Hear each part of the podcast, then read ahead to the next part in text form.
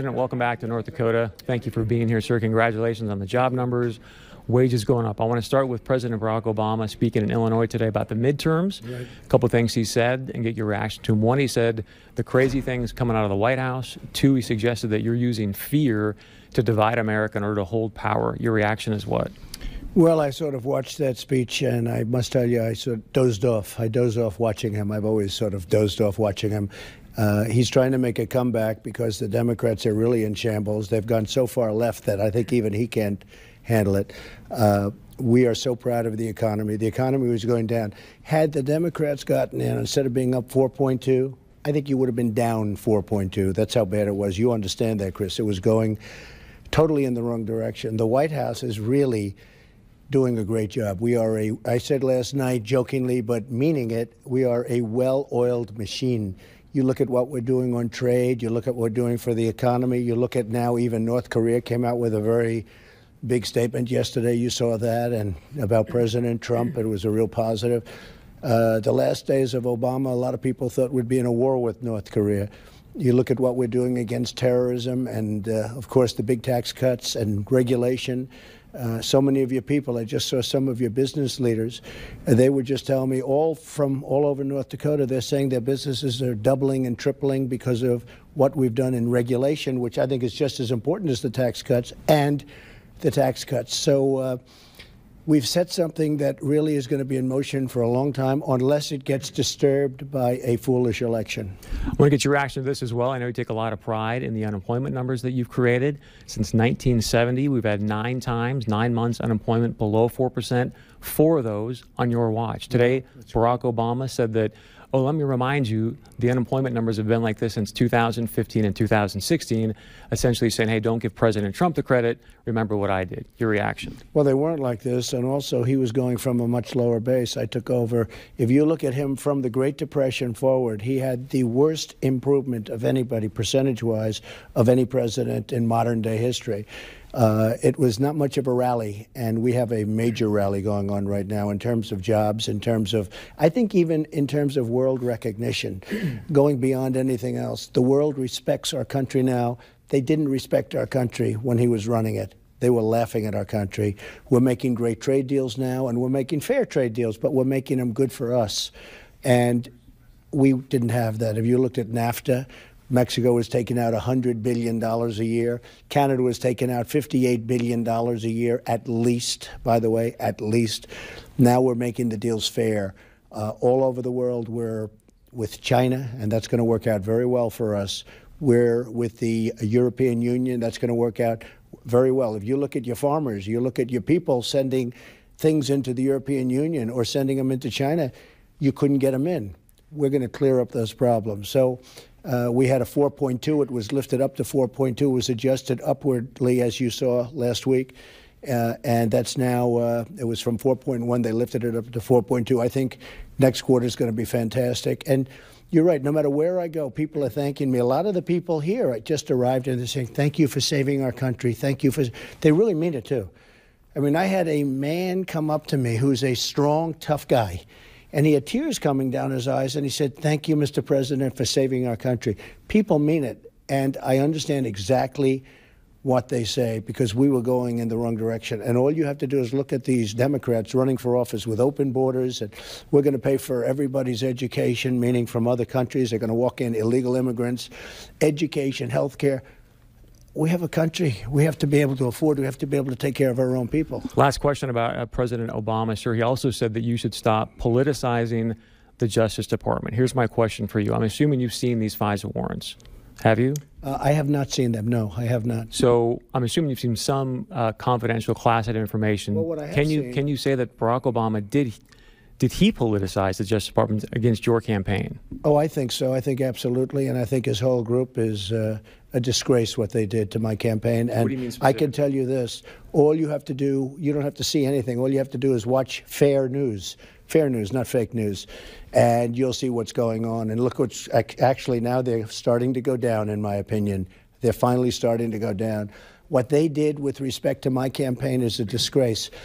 And what they did with respect to Hillary Clinton, where they gave her a pass on everything that was so serious, the things that they did when you uh, when you get rid of 33,000 emails.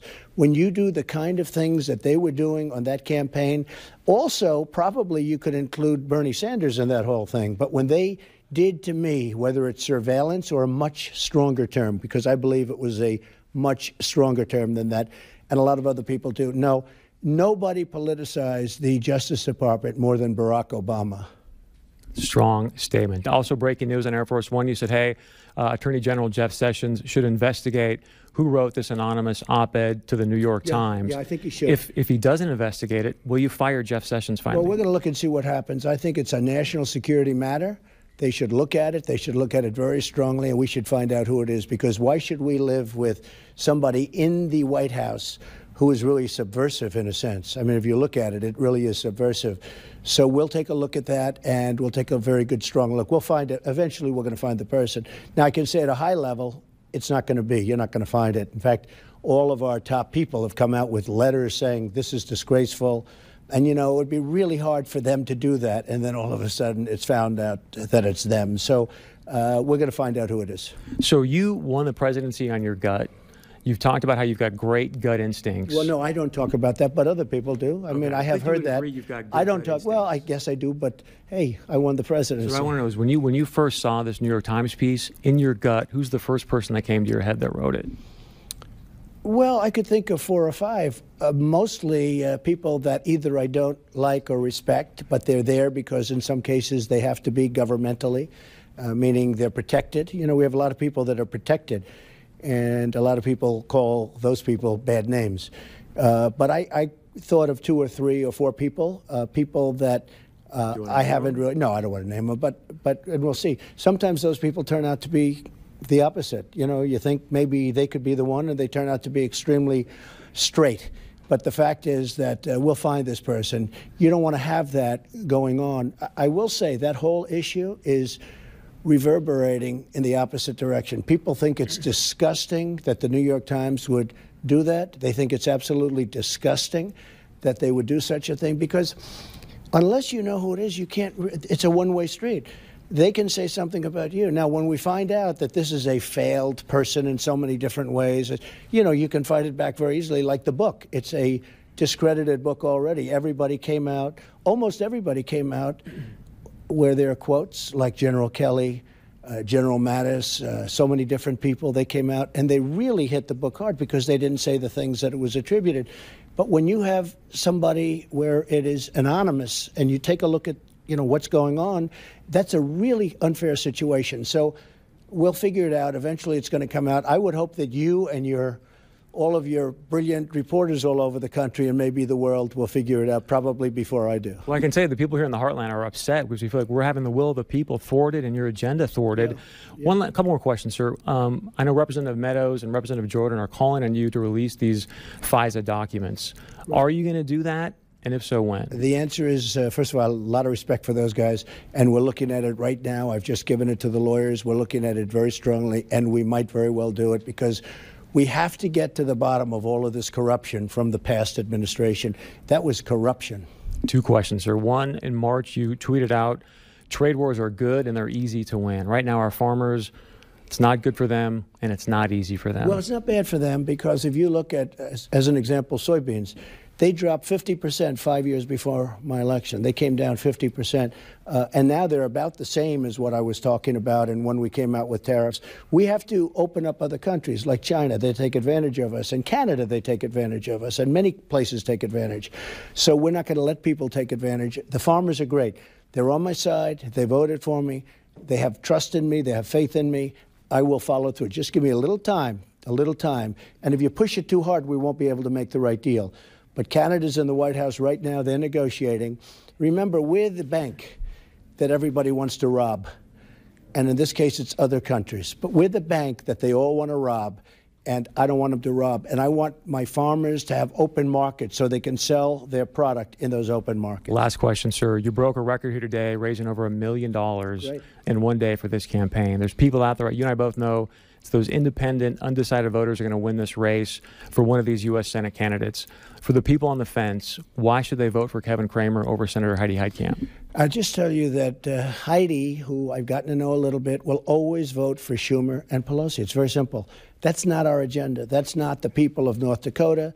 That is not the agenda that we want to hear about. That's open borders. That's crime coming in. That's, you know, giving money to everybody that doesn't deserve the money. That's so many different things that the people of North Dakota don't want. Kevin Cramer is a winner. They know him. He's been representing you for a long time. He's got a substantial lead because everybody loves him. He's a very special guy, and he loves this state and he loves the people. And he's going to be vo- voting for Second Amendment things. He's going to be voting for the things that we need, including judges. Right now, we have a great judge. Now, Heidi may vote for it because she's going to be forced to vote for it, but I'll guarantee you, if we were losing, she wouldn't vote. She'll only vote if we're going to win if we don't need her.